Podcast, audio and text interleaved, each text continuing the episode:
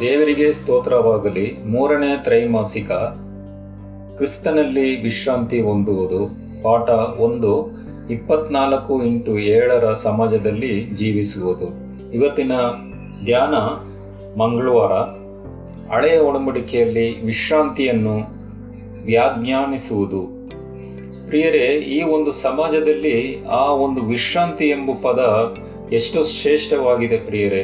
ಆ ದೇವರು, ಸೃಷ್ಟಿಕರ್ತನು ಏದೆನ್ ತೋಟದಲ್ಲಿ ಆ ಮೊದಲನೇ ನಮ್ಮ ತಂದೆ ತಾಯಿಯಾದ ಆದ ಅವಳಿಗೆ ಏದೆನ್ ತೋಟದಲ್ಲಿ ಆದಿಕಾಂಡ ಎರಡನೇ ಅಧ್ಯಾಯ ಎರಡು ಮತ್ತು ಮೂರನೇ ವಚನದಲ್ಲಿ ಮೊದಲನೇ ಆ ಒಂದು ವಿಶ್ರಾಂತಿ ದಿನವೂ ಕೊಡಲ್ಪಟ್ಟಿದೆ. ಆ ಒಂದು ಎಬ್ರಿಯು ಹಳೆ ಒಡಂಬಡಿಕೆಯಲ್ಲಿ, ಅವ್ರ ಭಾಷೆಯಲ್ಲಿ ಈ ಒಂದು ಪದವನ್ನ ಶಬಾತ್ ಎಂಬುದನ್ನ ಕೂಡ ಅವರು ಕರೆಯೋದನ್ನು ಸಹ ನಾವು ನೋಡಬಹುದು. ಇದಕ್ಕೆ ಏನು ಅರ್ಥ ಅಂತ ಹೇಳಿದ್ರೆ, ಆ ಒಂದು ಕೆಲಸ ಕಾರ್ಯಗಳನ್ನು ಮುಗಿಸಿ ವಿಶ್ರಾಂತಿ ತಗೊಳ್ಳುವುದು ಮತ್ತು ಆ ಒಂದು ದಿನ ರಜೆ ದಿನ ಮಾತ್ರ ಆಗಿದೆ. ಮತ್ತು ಆ ಒಂದು ಏಳನೇ ದಿವಸ ದೇವರ ಒಂದು ಪರಿಶುದ್ಧವಾದ ದಿನವಾಗಿದೆ ವಿಶ್ರಾಂತಿ ದಿನವಾಗಿದೆ. ಮತ್ತು ಆ ದಿನವನ್ನು ದೇವರು ಪರಿಶುದ್ಧಪಡಿಸಿದ್ರು ಎಂಬ ಒಂದು ವಾಕ್ಯನ ಕೂಡ ನಾವು ನೋಡಬಹುದು ಪ್ರಿಯರೇ.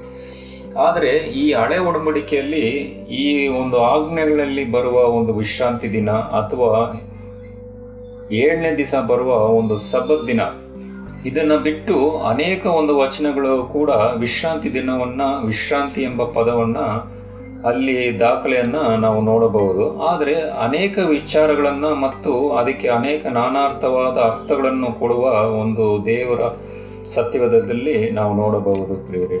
ಮತ್ತು ನಮಗೆಲ್ಲರಿಗೂ ವಿಶ್ರಾಂತಿ ಬೇಕು.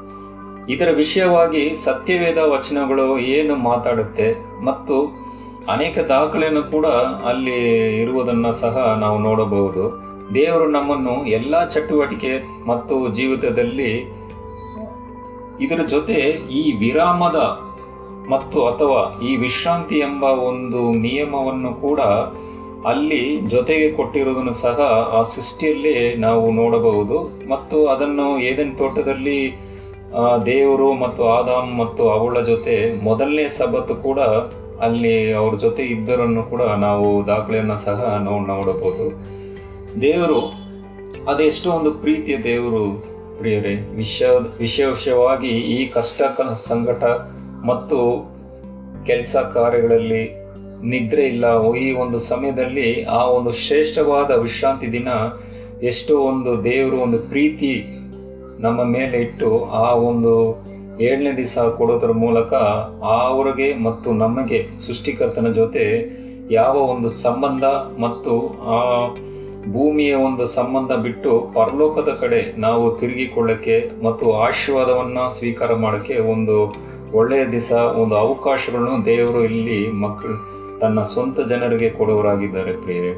ಅದೇ ರೀತಿಯಲ್ಲಿ ವಿಮೋಚನೆ ಕಾಂಡದಲ್ಲಿ ನೋಡುವುದಾದರೆ, ಮೋಶೆ ಐಗುಪ್ತ ದೇಶದಲ್ಲಿ ಹೋಗಿ ಪಾರನ್ ಜೊತೆ ಮಾತಾಡುವಾಗ ಇಸ್ರೇಲ್ ಜನರು ನನ್ನ ಸ್ವಂತ ದೇವರು ಸೃಷ್ಟಿಕರ್ತನ ಸವಿಕೆಯ ಜನರು, ಪರಿಶುದ್ಧ ಜನರು, ಅವರನ್ನ ಬಿಡುಗಡೆ ಮಾಡು ನಾವು ದೇವರನ್ನ ಆರಾಧನೆ ಮಾಡಬೇಕು ಎಂಬ ಒಂದು ವಿಷಯದಲ್ಲಿ ಕೂಡ ಹೇಳುವಾಗ ಪಾರನ್ನು ಸಹ ಕೋಪದಿಂದ ಅವರನ್ನ ಬಿಡುಗಡೆ ಮಾಡದೆ ಕೆಲಸ ಕಾರ್ಯಗಳನ್ನು ಹೆಚ್ಚು ಮಾಡುತ್ತಾ ಇದ್ದನ್ನು ಸಹ ಅಲ್ಲಿ ನೋಡಬಹುದು ಪ್ರಿಯರೇ. ಅವನ್ನ ಮೋಸ ಜೊತೆ ಮಾತಾಡುವಾಗ ಇವರು ಕೆಲಸ ಮಾಡೋದನ್ನ ನೀನು ತಡಿತಾ ಇದೆಯಾ? ಮತ್ತು ಅವರು ಕೆಲಸ ಕಾರ್ಯಗಳಲ್ಲಿ ಮತ್ತು ಅವರು ದೇವರು ಕಡೆ ಒಂದು ಸಂಬಂಧ ಇರಬಾರದು ಎಂಬ ಒಂದು ವಿಷಯದಲ್ಲಿ ಕೂಡ ಪಾರನು ತುಂಬ ಕಠಿಣವಾಗಿ ಆ ಮಾತುಗಳನ್ನ ಸಹ ಹೇಳುವುದನ್ನು ಸಹ ಇಲ್ಲಿ ನೋಡಬಹುದು. ಮತ್ತು ಈ ಒಂದು ವಿಶ್ರಾಂತಿ ದಿನ ಎಂಬುದನ್ನ ಒಂದು ಹತ್ತನೇ ಆಗ್ನಲ್ಲಿ ಕೂಡ ಮೋಶೆಗೆ ದೇವರು ಆ ಸೀನಾಯಿ ಬೆಟ್ಟದಲ್ಲಿ ಕೊಡುವುದನ್ನು ಸಹ ನೋಡಬಹುದು. ವಿಮೋಚನಾ ಕಾಂಡ ಇಪ್ಪತ್ತು ಹನ್ನೊಂದನೇ ವಚನದಲ್ಲಿ ಈ ಒಂದು ಹತ್ತು ಆಜ್ಞೆಗಳಲ್ಲಿ ನಾಲ್ಕನೇ ಆಜ್ಞೆಯಾಗಿ ಈ ಒಂದು ವಿಶ್ರಾಂತಿ ದಿನ ಅಥವಾ ಸಬ್ಬತ್ ದಿನ ದಾಖಲೆಯಾಗಿರುವುದನ್ನು ಸಹ ನಾವು ನೋಡಬಹುದು.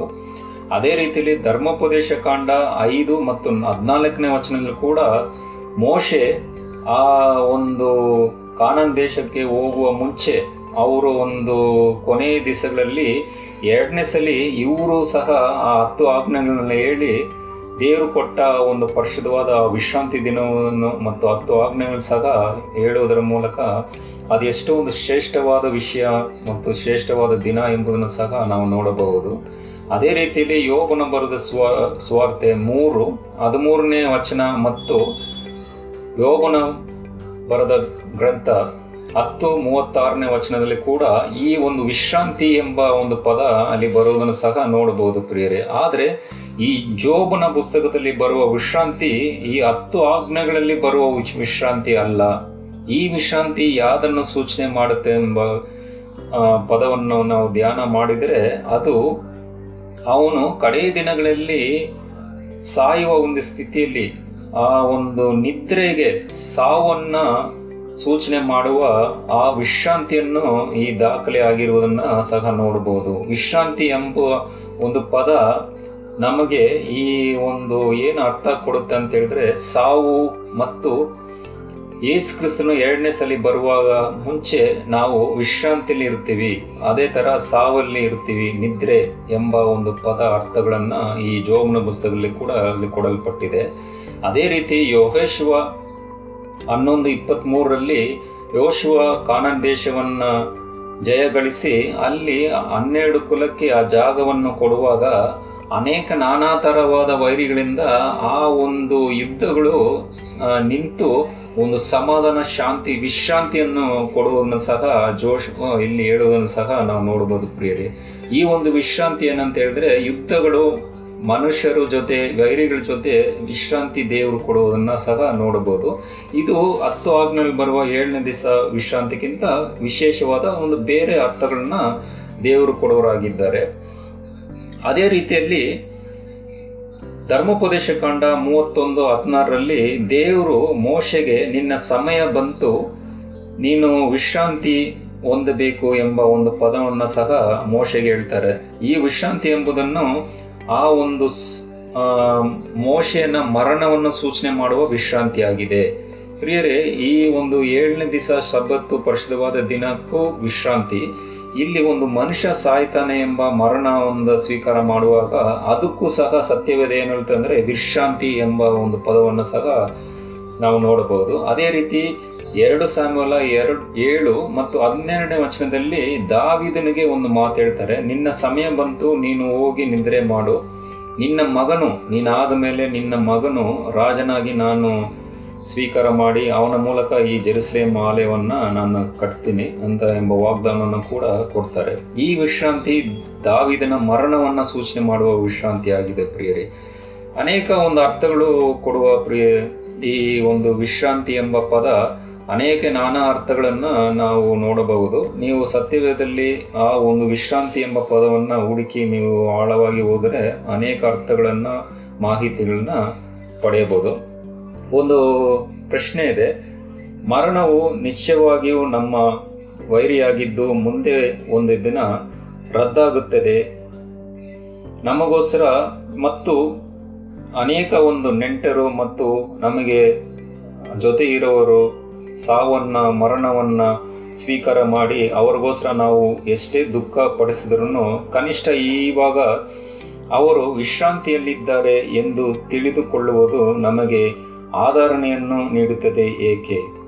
ದೇವರು ಕೊಟ್ಟ ಈ ಒಂದು ಮಾಹಿತಿಗಳನ್ನು ನೋಡುವಾಗ ಮರಣ ಆದಮೇಲೆ ನಿಶ್ಚಯವಾಗಿ ನಮಗೆ ನಿತ್ಯ ಜೀವ ಉಂಟು ಎಂಬ ಒಂದು ದಾಖಲೆಯನ್ನು ಸಹ ಇಲ್ಲಿ ನೋಡಬಹುದು ಪ್ರಿಯರೇ. ಇದರಿಂದ ಅನೇಕ ಕಾರ್ಯಗಳನ್ನು ಮುಂಬರುವ ಪಾಠಗಳನ್ನು ನಾವು ನೋಡಬಹುದು. ದೇವರು ನಿಮ್ಮನ್ನು ಅಧಿಕವಾಗಿ ಆಶೀರ್ವಾದ ಮಾಡಲಿ. ಆಮೇಲೆ